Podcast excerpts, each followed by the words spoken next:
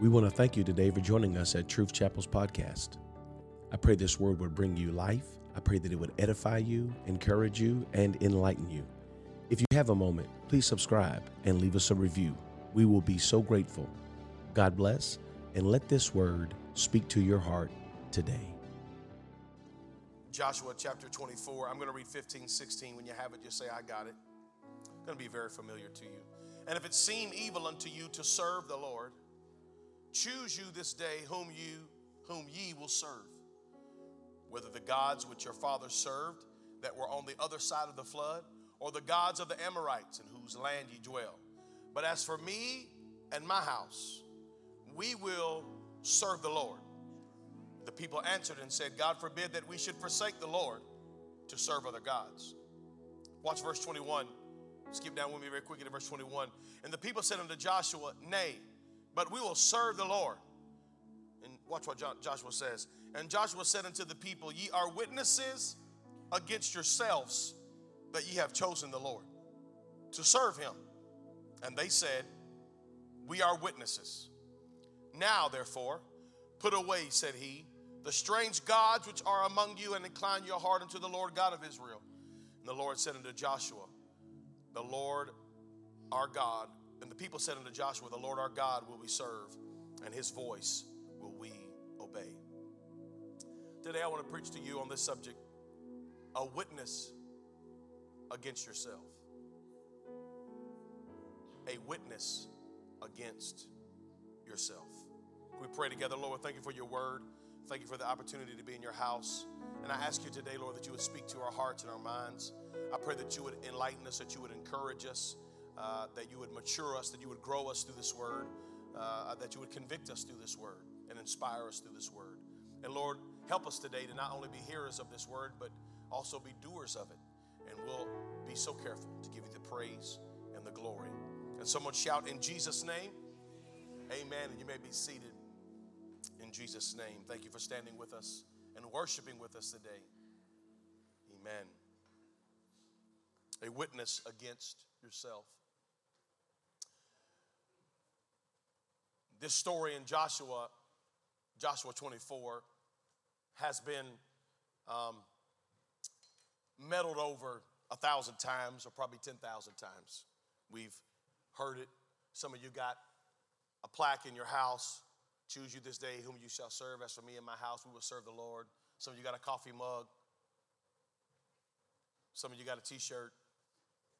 Um, some of y'all got some of that farmhouse stuff. It's like the that farmhouse stuff, the black and white stuff. As for me and my house, we will serve the Lord. Some of y'all bought some off Joanna Gaines' website. And um, it's, it's a good verse, you know? It's like one of those verses that, man, it's, it's a verse and it's versatile.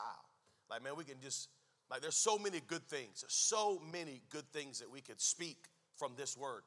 Like, choose today, choose you this day whom you will serve. As for me and my house, like, I don't know what y'all about to do, but for, for me and my house, me and my family, me and my children, we have decided to serve the Lord.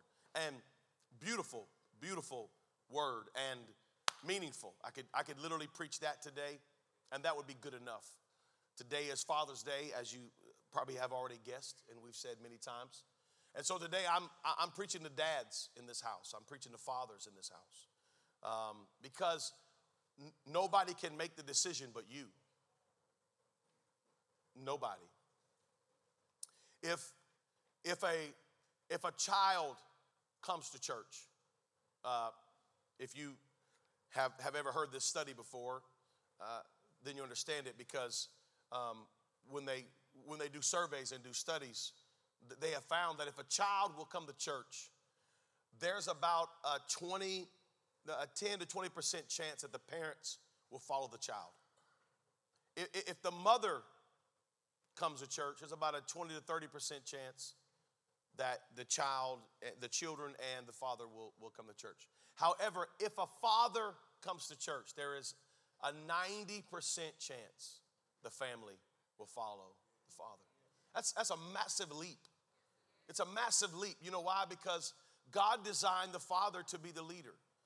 Like, I understand culture. I'm not, I'm not up here today uh, you know, to get no trouble. I'm not up here today to talk about politics and whatnot. This is not, if you know me, that's not, that's not who I am. But I will meddle. I like to meddle every now and again. But I'm, I, I'm not here to like cause no trouble. I'm not trying to cause no trouble. I'm just telling you that God designed the man to be the leader. Like, that's just how God made it. Like, we, we keep trying to go against God's design, and I really get into this in my Bible study this morning. If you weren't here at 10 for Bible study when it comes out on the podcast, then, then you can check it out. But I talk about nurture and admonishment. And the Bible tells the fathers, don't provoke your children to anger, but nurture them and admonish them. And nurture means to educate, to tutor, to teach for mind and morals. And admonish means to warn and rebuke. And so it is the father's job. That's what he gave to fathers. That's the father's position. The father should be the teacher of morality. That's why we are losing morality in our country because we're losing fathers. Yeah. You show me a weak church, and I'll show you a church has weak families. And if you show me weak families, I'll show you weak families have a weak father. That's just a process. It's like I'm not trying, I'm not trying to like say anything underhanded here. I'm just telling you that that's the way that God designed it. And when you do things in God's design, it always works better. I, I, I, I, I made this comparison in our Bible study this morning, and I said, you know, like if you buy a Lamborghini and like you got a really nice Lamborghini, you're gonna drive like 150 on this thing, and it's so beautiful and it's gorgeous. And I mean, why would you buy any color than, than, than black? I don't understand why you would buy another color. Like, like just buy a black Lamborghini. Like, like, like, why, why red? Because like in a few days, you'll be like, man, I got a red car. This is red. The yellow. The cops gonna see you, bro. Like, buy black is, is the way to go. Or, eh, eh, or buy white. I'm, you know, you gotta, it's just, it's, it's just easy. And, and so here you go, you got this really nice black Lamborghini, and it's beautiful. It can go like so fast, so quickly, and it looks awesome. And, and then you come to the dealership and you're like, hey, I bought this Lamborghini from y'all, but it's not working. It's not working. Well, what happened? Well, I was driving it and then I was I, I drove it into the ocean, and man, it only got like a few feet in the ocean and it stopped. Like, you did what? Yeah, I drove it into because I was gonna drive across, I was gonna drive to Hawaii. And uh, I was gonna drive to Hawaii, and I, I mean, it's a, it's a beautiful. I, I spent over 100 grand on this car. Like, it should drive me to Hawaii. No, it's not designed to drive in the water. Why are you driving the car in the water? Well, you said it was a vehicle. Yeah, it's a vehicle, absolutely. It moves you from point A to point B. But if between point A and point B there's an ocean, no. You say, hey, you know, I, I bought this beautiful Lamborghini, it's not working. Well, what, happened? Well, I went up to, uh, you know, the, the, you know, the Blue Ridge Mountains, and I just got, you know, I was, you know, I was just driving up through the, and I just decided, you know what, I'm gonna go off road today. I'm taking this bad boy to the, to the peak. I'm taking this Lamborghini to the peak, baby. It's a vehicle. I'm gonna do my thing. And you, and you took it up and it just tore up. It just, the car broke down. It's leaning off the side of the mountain right now. And, you're, and what you sold me doesn't work. And you're like, bro, you're not getting no money from us because you literally did with the vehicle what it was not designed to do. And many of us are sitting today in messed up families, messed up lives, messed up culture, messed up morality because we keep trying to do something that God didn't design it to do. God didn't design it. So, like, fathers, you are the dude. You're the guy. God programmed you that way. God designed you that way. That's the purpose. That's the design. That's the blueprint. Anytime we try to take it out and say, well, you know, I'm going to follow culture, I'm going to do what the world's doing, like it's going to be messed up. Why would you follow culture in the world when you can literally watch the news today and see that the culture in the world is awful? Like, like why would you want to do that? Let's do what God said do.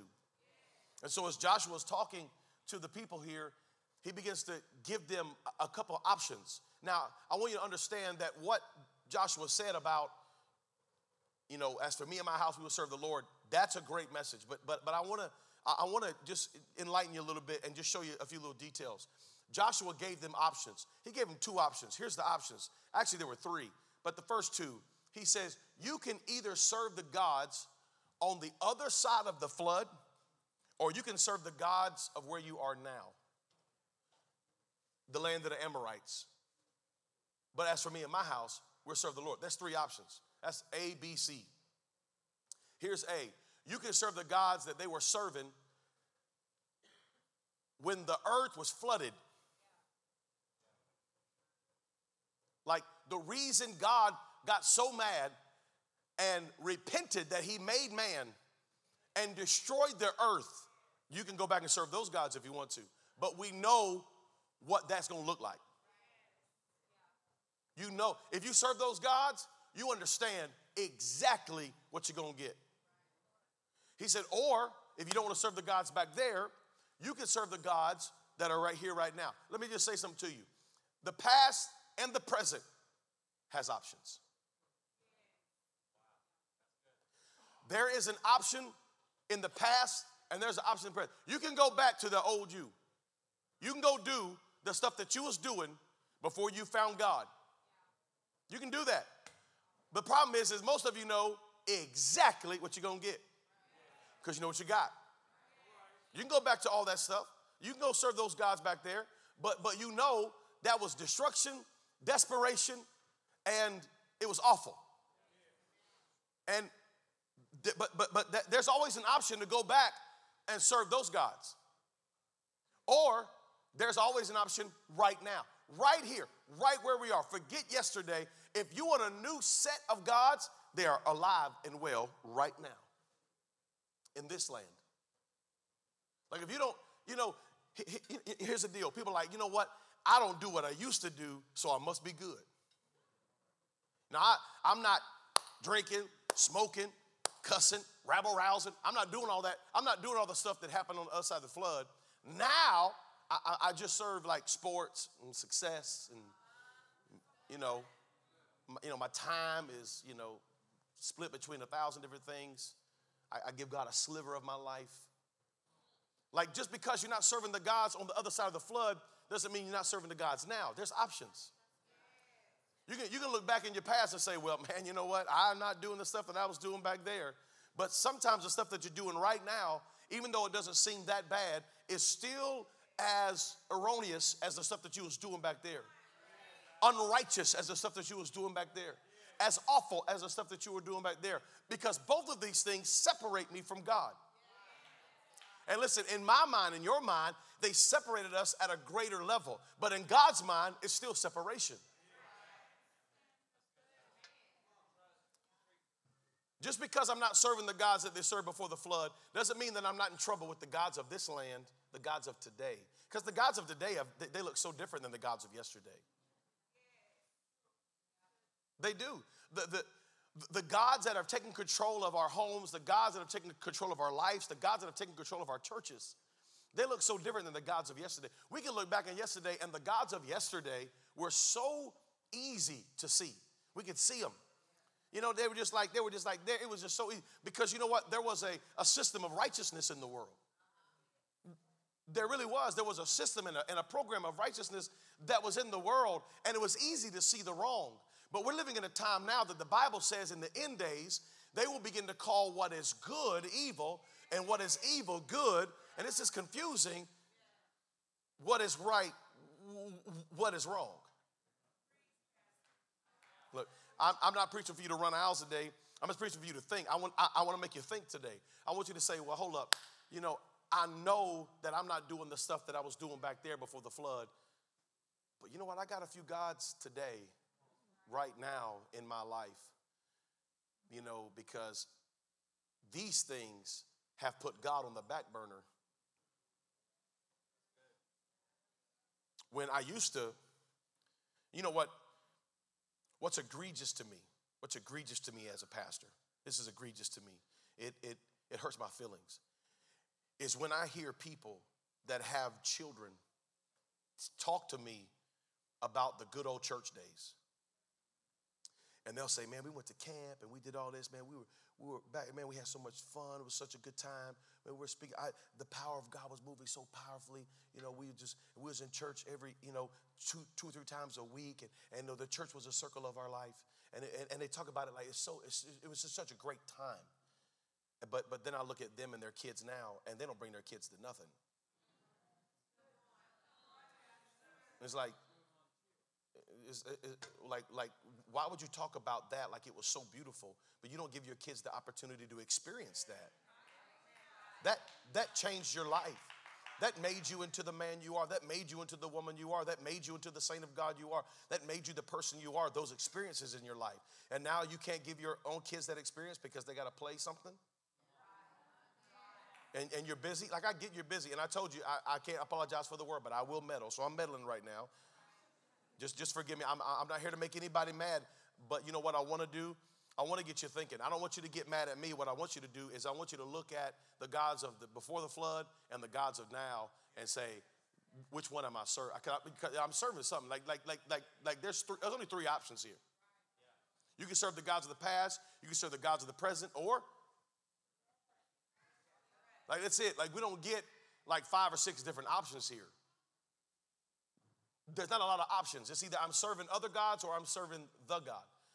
But I don't, I, I don't get to choose. And, you know, me and you, we have all these little idols that we bring into our life, and we have all this, all, all these things that we bring into our work, and they're so important to us, and they mean so much to us. And, and, and we make them so great, we make them so powerful, but really, in the grand scheme of things, they, they really mean nothing. At some point, they, they mean nothing. There will come a time in your life, and, and I'm old enough to I'm old enough now to, to, to know this for a fact that there are things that I cared about so much, and I gave my time, my effort, my energy, my talent, my skills to it, and I poured everything I had into it. And now that I'm a 43 year old man with three beautiful children and a beautiful wife and an amazing church, I realize it mattered nothing to me. I, I wept and cried because I couldn't go higher than I was in those things. But it meant nothing. It means nothing literally would have meant nothing to me now. Everything that I've done for God, that is the only thing that matters. Whatever I have done for the Lord, that is what matters because I chose. Yeah, you see, you have to make a choice. Like at some point, we have to make a choice. There's got to be a decision that we make, and then we live by it he said you can serve the gods of the past, you can serve the gods of the present, or, uh, and as, as for me and my house, choose you this day whom you will serve. But as for me and my house, we will serve the Lord. And the people answered and they said, God forbid that we should forsake the Lord to serve other gods. Like, God forbid that we should forsake the God that brought us out, the God that held us up, the God that brought us out of Egypt, the God that brought us to this new land. You see, if you go before this, uh, a few verses before this, Joshua was making it clear to him. He's like, Look, y'all, we are living in the land that God promised us. We are eating grapes and olives from vineyards that we didn't plant. And we're living in houses that we didn't build. He's reminding them, guys, we got it good. But as we move forward, there cannot be any kind of discussion about who we're going to serve. We, we got it so good right now. God has blessed our mess. Like, like we have all kinds of trouble going on, but God has still blessed our mess, and we got to make a decision for tomorrow. We can either serve them or we can serve Him. As for me and my house, I'm serving Him.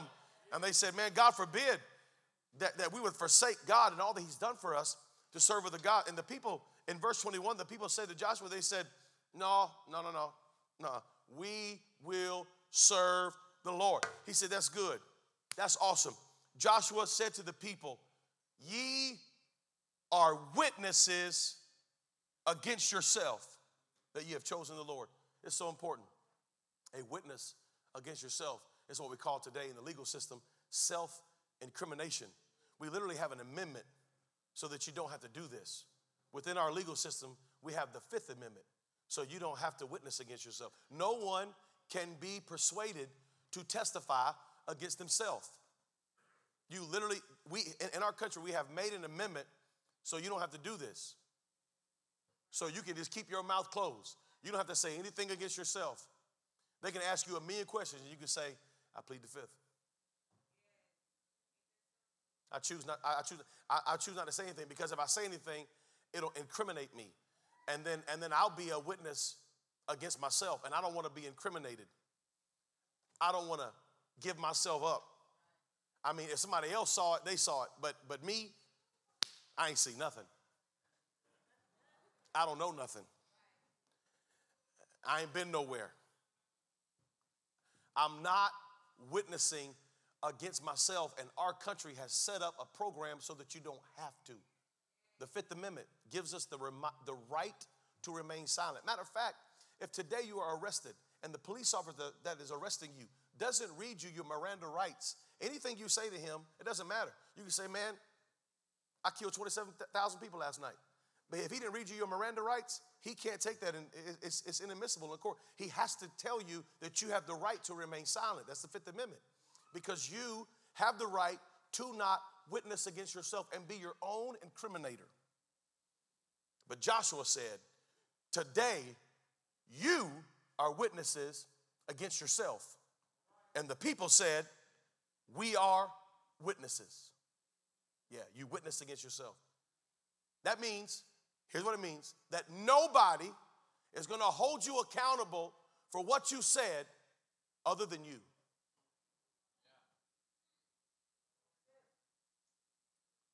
That means nobody can hold the authority over you except you because you are the only witness against yourself.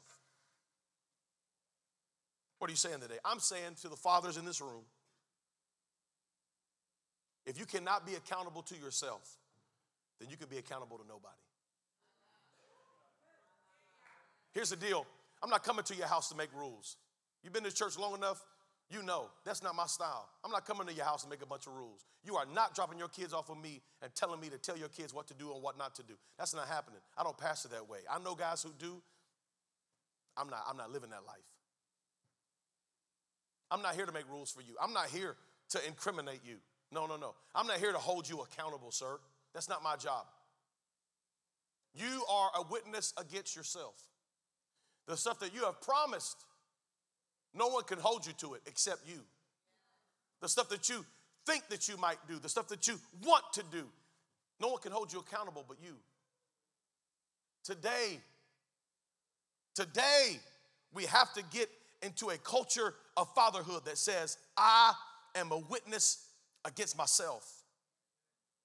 I have told my family, we will serve the Lord. And nobody is going to keep that promise but me. I've told my household, hey, guys, we're going to church, we're going to serve God, we're doing this right, and nobody is going to hold that up but me.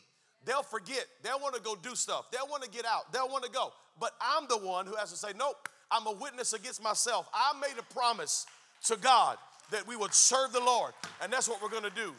And I know this may be cool and this may be fun and this seems like a good opportunity, but I made a promise to God that we would serve Him. I made a promise to God.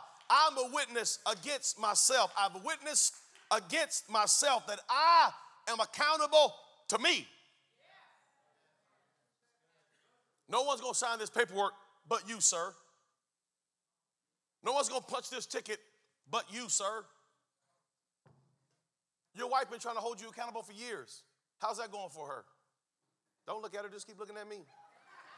Don't look, don't do that. Don't go, don't look. My God, sir, don't look. Just keep looking at me, man. You, she can't. Not her job. You, your kids are never going to be able to hold you accountable, ever. I, I can't hold you accountable. I know I'm your pastor, but I can't hold you. accountable. I can't, I can't follow you around every day. I can't check your call log right now. Who gonna come here and let me do their search history? Nay, nay. nobody. Yeah, yeah, nobody.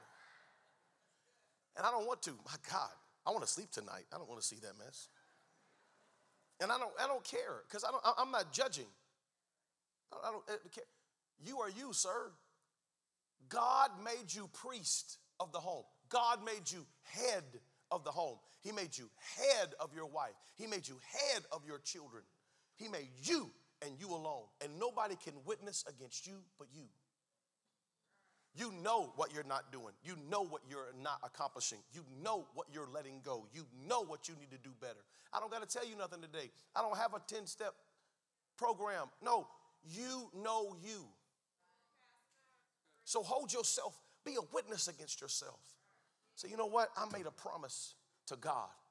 And I made a promise to myself and I made a promise to my family. And I'm holding on to that promise. And I'm not stepping away from it for one minute to appease anybody else. And you know what it'll do? Let me, let me tell you what it'll do. Here's what it's gonna do it's gonna make your family mad. Oh, they're not gonna like it. And I said, really, they're not engineered to because it's friction. You have trouble. And here's why we don't it's because we don't want trouble. We don't want any kind of pressure. As a man, as a father, we deal with pressure on so many levels, and it's very difficult when we come home to pressure. Pressure from children, pressure, pressure from wife, and then we got pressure from the culture, we got pressure from the world, we got pressure from media. Everybody's pressuring us. The most pressured person in this world is a father of children. Because everybody, the school system's pressuring you, jobs pressuring you, business is pressuring you, this inflation is pressuring you. You're under pressure. Everything's pushing down on you. But I'm going I'm to tell you today how you can alleviate some of that pressure. You can alleviate some of that pressure when you make a decision that everything rises and falls with me.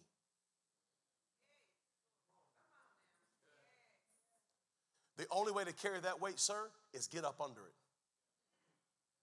You ever seen somebody try to carry something heavy, like over here? Like, what are you doing, man? That's not how you carry something. Like, you can't, you can't carry like that. What you got to do, if you really want to carry something, you got to get up under it. And when you get up under it, there's power in the position that you take. And listen, listen, I wish today, and uh, uh, I, I, I, I know I keep stopping y'all from clapping and stuff, but I'm not really preaching for that today. I'm not, I'm not preaching for that. Um, there is a there is a system that God wants you to stand in. And there is power when you get in the right position. And it feels heavy now, but it feels heavy because you're lifting wrong. God gave you the power to stand under it and to carry it. I, I wish today that there was some prayer I could pray. I wish that there was some in this word I could show you that's going to say, hey man, pressure's going to disappear. God's going to do it. Blab it and grab it, name it and claim it. God said it, let it be done. Give a $100 seed offering, and God's going to take it away. That ain't going to happen. You can give $100,000. You're going to leave this house under pressure. It doesn't matter. Ain't no, ain't no such thing. That's, that's for them TV preachers. It's not for me. That's not to happen. 100%. You're to leave this house with the same pressure that you came in. Here, here's the difference. It's a difference in people who are trying to handle that pressure from some kind of angle.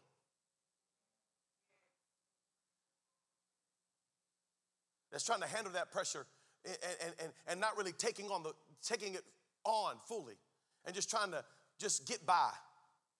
If you're a father in this house today, father of children, working a job, running a business, whatever you're doing, and you're trying to halfway do it, man, you must be miserable. I, I know you are because I've been right there, and there's nothing more miserable than just trying to get by. But let me tell you the secret. The secret is, is to be a witness against yourself. Because when you're a witness against yourself, then you realize it's on me. And when you decide that it's on you, then you'll get up underneath it. You'll get up underneath it. I wish, I wish that it was another way. I wish there was some other way that you can do it, but you can't. It's impossible. Here's the deal when you get under that weight and you say, you know what, it's me, it's me. I'm a witness against myself. I'm the guy. I'm the, I'm the witness. I'm the judge. I'm the jury. It starts with me. It ends with me. When you decide that for yourself as a man, as a father, or a gonna be father, listen, there's some young men in this church right now. You're about to be a father, or you're gonna be a father in the next few years, and you need to decide this now. You don't need to wait till you get a five year old kid to be like, you know what, I think I might. Nah, bro, you way too late. You need to decide now, I'm gonna get up under this, I'm gonna take on the responsibility because I can hold the responsibility. And I'm gonna be the man that God called me to be. And I'm not gonna wait for anybody out here to come speak to me. I'm a witness against myself. I'm the guy. Now I know that this may sound very macho to you today. You might, oh, this guy, he just is passed right here. You can tell he's ex-military. He just he just trying to pump all these guys up. This all about no, no, no, no, no, no, no, no. This ain't got nothing to do with military. This is Bible. God didn't give you an out. God didn't give you an out. He didn't give you an option. He said, You are the priest of the home. You are the man of the house. It's on you. That's Bible. Matter of fact, I don't want to offend nobody, but the Bible clearly tells us that the wife is the weaker vessel. And you got her carrying stuff that she shouldn't be carrying. And that's why she's about to lose her whole mind because you keep putting weight on her that's meant for you, sir. God, listen, God built you. God built you. God built you to carry it. He didn't build her to carry it. He didn't build her that way. And it's tough. And so when wives come to me and say, it's just stressful, it's, it's, it's a mess, it's, it's trouble, I tend to be like, yeah, I get it. I understand it. You know why? Because the man isn't carrying what he should be carrying. It's on him. You don't get an out, sir. It's on you. You know what your wife is? Let me tell you what the wife is. The Bible says that God made man a help. That's what the Bible said in Genesis. I, look, don't get mad at me. Don't put me on Twitter today. Oh my Lord, I'm not trying to get in no kind of trouble. The, this is what the Bible said. We, we keep trying to go against biblical design and we in trouble. We've been doing this for too long. We got to stop it. This is what the Bible said. The Bible said that God made for him a helpmeet. She's your help, sir. She's your help. She helps you. When you need help, let her know you need help. Some of the greatest things that you could do right now for your marriage is actually tell your wife, I need help. Oh, anybody want to talk back to me on a Sunday morning on Father's Day? Yeah, actually go to your wife and say, babe, I'm struggling. I need help. She can function in that role because that's the biblical role. But what, what you're doing now ain't working because you're not letting her know that you need, that, that, that you need help. You, you, you keep trying to be macho in front of her, but then carry no weight in real life. You got her carrying all the weight, and that's not what she's designed for. She's designed as a help meet. She's supposed to help you. So when you need help, she's there for you. But you can't put it all on her and say, carry this. That's not help. That's a, that's a slave. That's not what help is. That's not help. I used to be a helper on the job. I used to help on the job. I go to the job, I would help. You know what I do? I just like pick up trash and carry stuff and hand wood to people. When I showed up to be a help, if he just said, hey, look, get that saw. I want you to cut that board 14, inch, uh, 14 feet uh, and uh, 14 feet, six inches, six and seven, eight inches, and, uh, and, and, put a bird's mouth on the end of it because we, we got to put it up here as a rafter. I'd have been like, what? I didn't, I didn't come to do the job. I just came to help. Guess what happened? That house would have never got built because they would have tried to get the help to do what the leader should have done. And I'm, I'm talking about biblical precedents and biblical design. And in our homes today, in our homes today, we need men who will not ask anybody else but themselves to be the witness against themselves and say, This is on me. I'm gonna get up under this thing. God designed me to carry it. Sir, you need to know this. You'll never know how good God designed you until you get up underneath it. You'll never know how powerful God made you until you get up underneath it. You'll never know how capable you are until you get up underneath it. You'll never know how good you can be until you get up underneath it. And when you get up underneath it, God will strengthen you. And you'll say, Oh, wait a minute. I thought I couldn't carry it. I thought it would kill me. I thought it would crush me. But somehow God made me strong enough to carry this thing. I can carry my family. I can carry my children. I can carry my wife. Because I'm a witness. Stand with me. I'm, I'm, I'm closing. I'm, I'm, I'm done. I came today with intention. Uh, I really didn't want to like preach, preach today. Because I know that some of the things that I would have to say today would be a little bit, you know, poignant, a little bit pointed. I'm not, I'm not trying to discourage anybody. I want to encourage somebody. I want to discourage you. I want to encourage you. Here's what I want to encourage you with Sir, you're better than you think you are. Dad, guess what? You are better dad than you think you are. You can be better. Matter of fact, you can start being better today.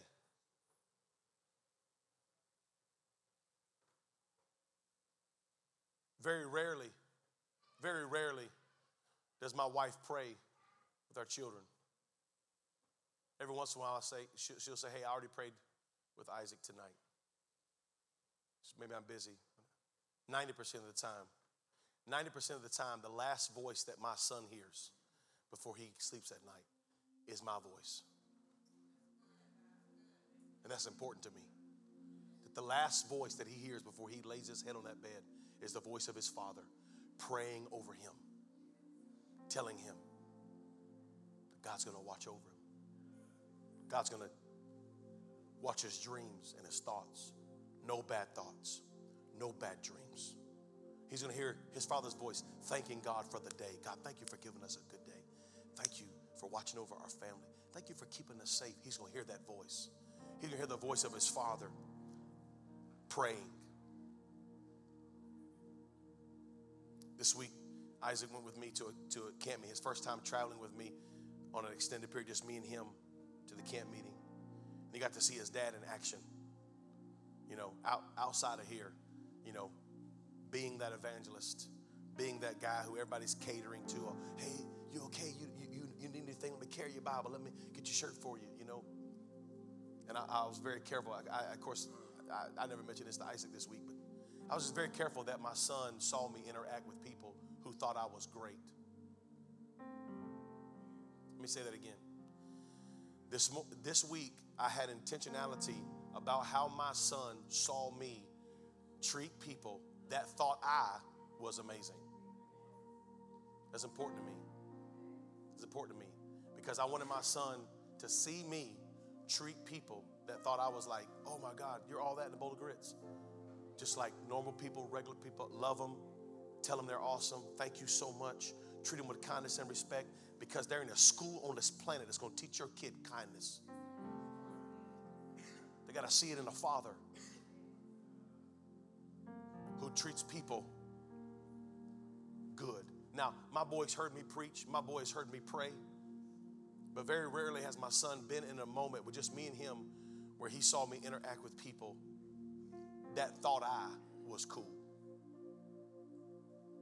And, and, I hope that one day when, when my son is anointed of God and in some camp meeting preaching, and little kids come to tell him something to bother him, that he stops and he looks people in the eye and he says, Yes, yeah, thank you, and talks to people and encourages people and loves on people. That's important to me as a father. That's my job. That's my job. I take that job seriously. That's what I want. You see, it's more than just praying by the bedside. Thank God for that. But how do your kids see you every day? Now, I'm a witness against myself. You see, I took this vow long ago that I would be a witness against myself. And absolutely, there are times in my life when I have needed reminding. And there's been moments in my marriage when I realized, you know what? I got this woman carrying too much. And there's been times when I've had to reset and get back underneath it. Say, oh, well, time out, time out, that's on me. And we all fall short. We all have trouble. We have good days, bad days. Absolutely. Every one of us. But in my bad days, in my bad days, when I, when I know I'm not doing exactly, you know, what I should do, you know, m- maybe I'm missing a little bit. The benefit that I have is that there's nobody to blame but me. And let me tell you, fathers in this house, what I'm preaching to you today is a biblical word, but it's also one of the greatest things that you're ever going to hear. Stop blaming everybody but you. Because every time you blame somebody, every person you blame, you, you give them a little bit of the weight. Every time you blame your situation, you give your situation weight. Every time you blame your children, you give your children weight. Every time you blame your wife, you give her weight. Every time you blame your circumstance, you give it weight. Every time you blame your, your, your, your, your boss or your, your job, you give it weight. And now, everything is weighted down but you because you blamed everybody else. And none of these people can carry what you need to carry. And now you have no power because you've given it away. But when you're a witness against yourself and you know what, you say, you know what, this is my fault. This is on me. I got to do better. I got to get right. When you start doing that, guess what? You take it back. And you put it back on yourself. You say, no, no, that's on me. My bad. That's my fault. And you start taking on that blame. Can I tell you, Father, in this house today, you can carry it. I don't, I, I don't care.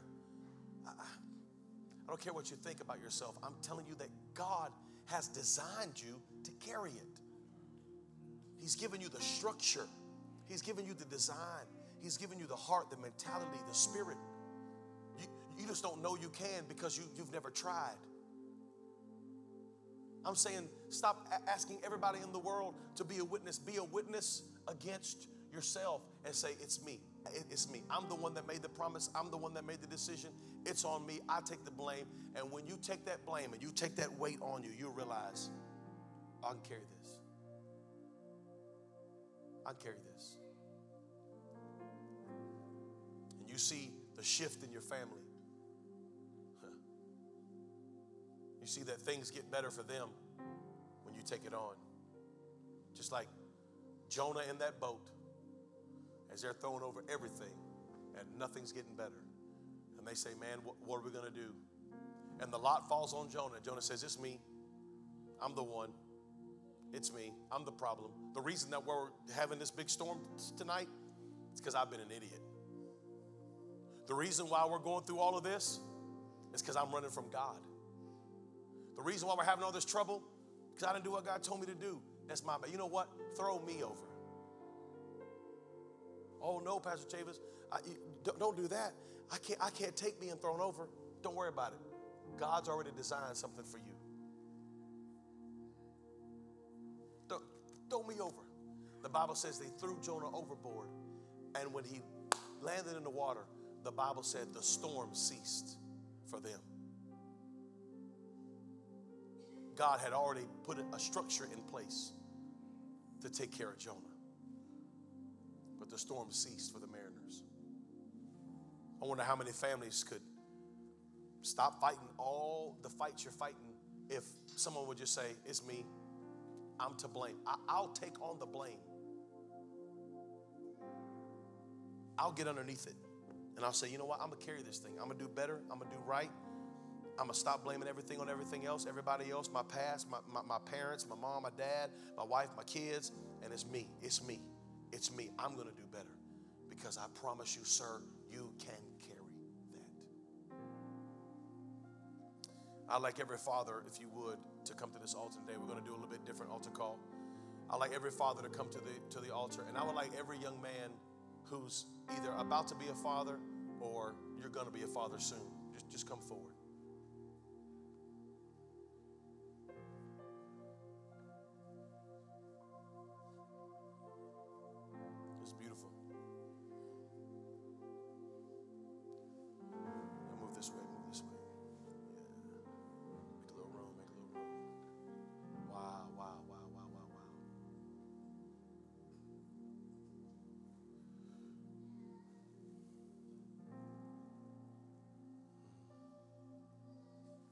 I'm looking at today, I'm looking at extremely capable men.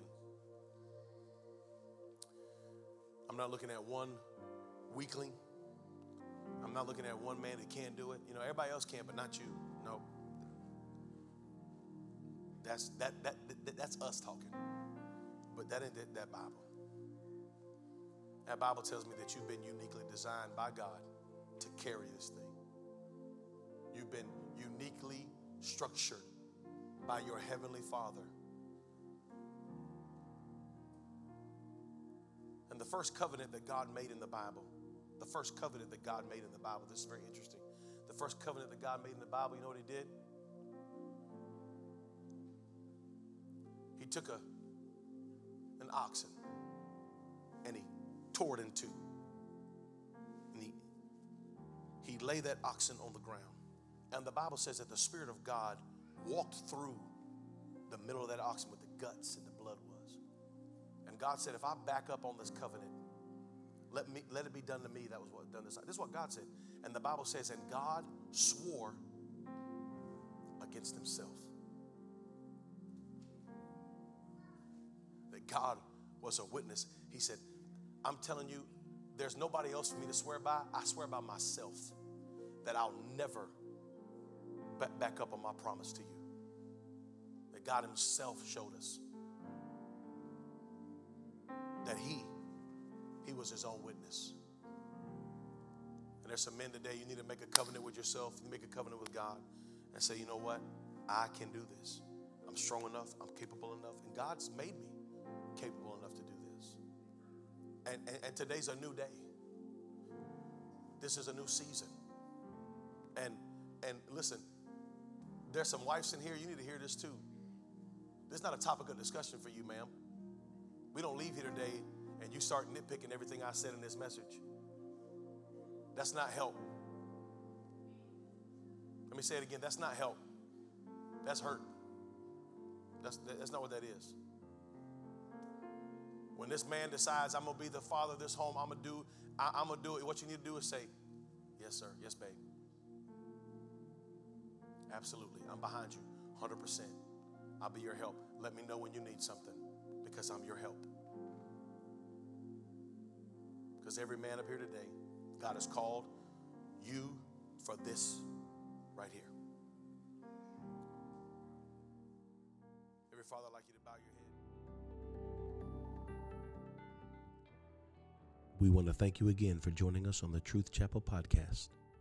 May you have a blessed day and walk in the favor of the Lord.